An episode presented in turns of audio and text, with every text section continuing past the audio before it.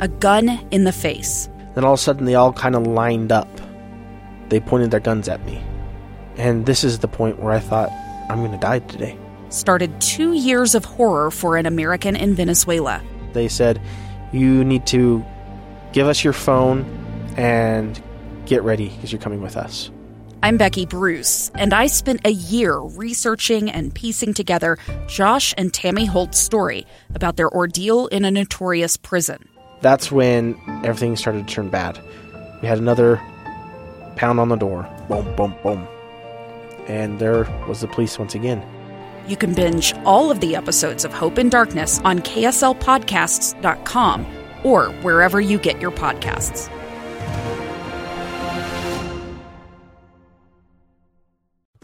Inside Sources. Inside Sources with Boyd Matheson.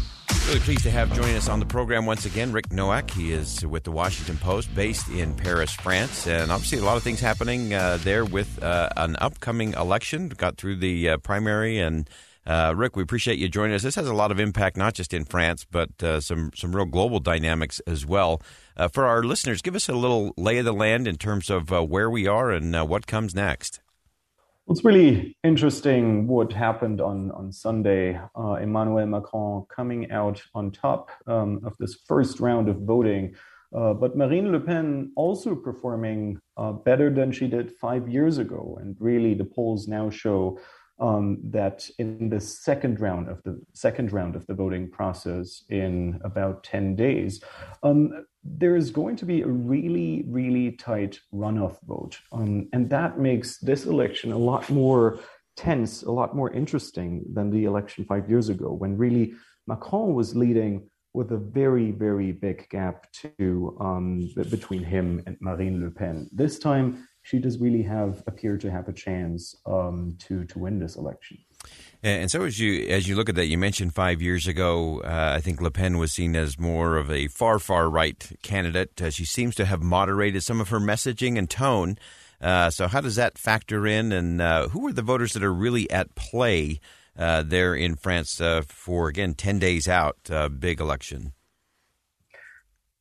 I think that's absolutely right. She has moderated her her tone over the past five years. She has tried to position herself more sort of in the mainstream. But what's interesting is that when you look at her actual proposals, uh, her policies, she hasn't really changed that much. Um, she still um, has some very strong uh, anti-migrant um, proposals in in her um, campaign um, proposals, and that really will make it difficult, I think, for her to to govern if she ever is elected. Now, when we look at the voters um, who who might support her, it's interesting because um, when you look at her economic proposals, they're actually quite left wing, um, or at least there is an overlap with with the left wing. So a lot of the voters she's now trying to win over really are on the more far left uh, political spectrum. Mm. Um, so the, the voters who supported Jean Luc Mélenchon, uh, the far left candidate who came in third behind Marine Le Pen.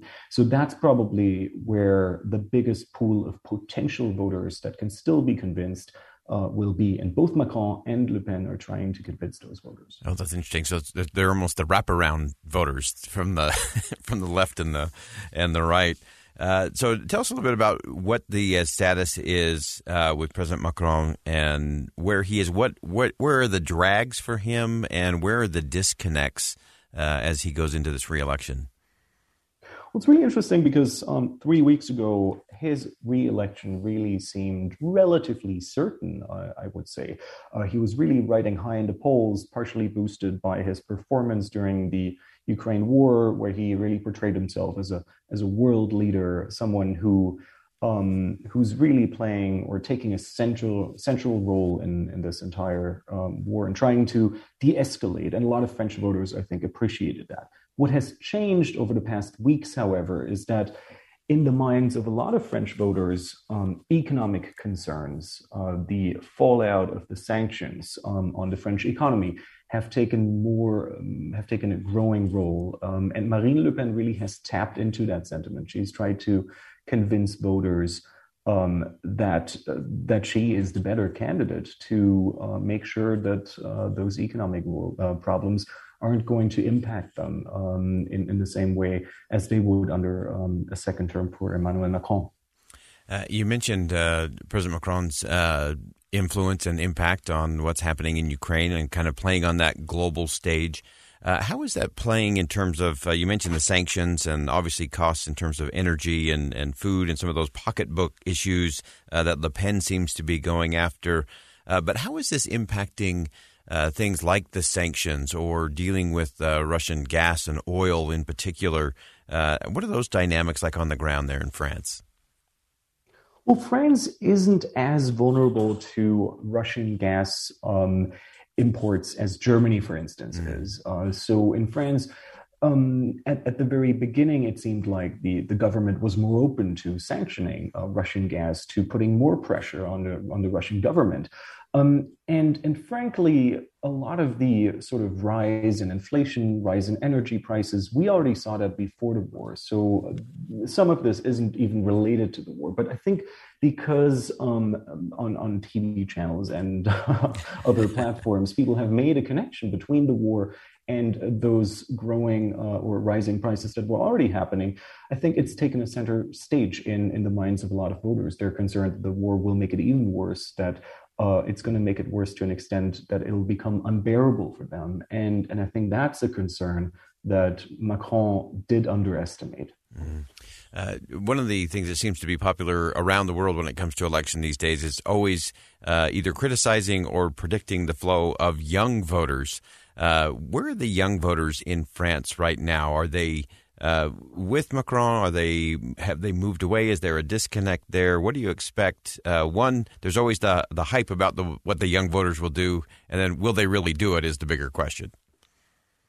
That's an interesting question. Um, I think a lot of French voters really were supportive of Macron. Um, young French voters were really supportive of, of Macron in 2017. Um, you know, he campaigned on a very pro-European platform um, that re- really captured a sentiment. But now, um, I think the the sentiment has somewhat shifted. A lot of young voters I've spoken to, uh, they're very disappointed with uh, the the course of his presidency. They say, you know, they elected him because they thought he was more center left, and his policies especially on immigration, for example, have actually been more center right and, and from their perspective, really right wing. Mm-hmm. Um, so a lot of them are disappointed. A lot of them are voting for the far left candidate um, to to sort of make a statement against Macron. Oh, that's uh, that is fascinating. And anything else that you're watching for? Any other uh, kind of European implications in in terms of how this plays out over the next ten days?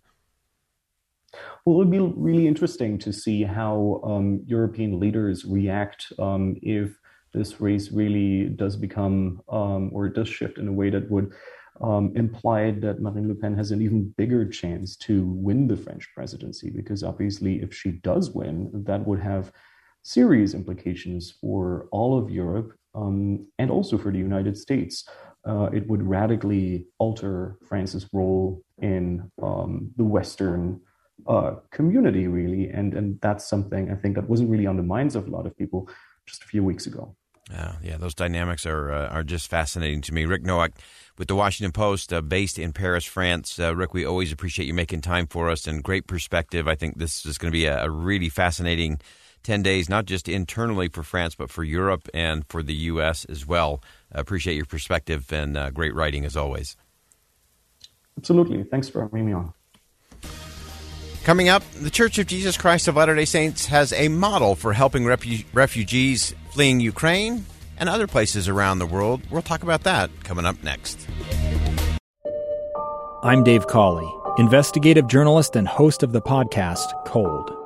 In October of 1985, a woman named Sheree Warren left work at a busy Salt Lake City office to meet her estranged husband at a downtown auto dealership. She never made it home.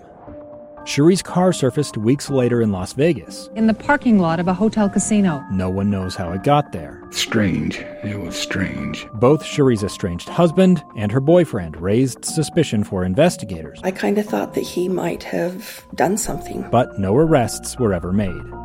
In Cold Season 3, we dig into double lives, make new connections in the case, and examine the difficulty raised by reasonable doubt. We want answers just as much as anyone else. They have creeps like that now, too, so nothing's changed.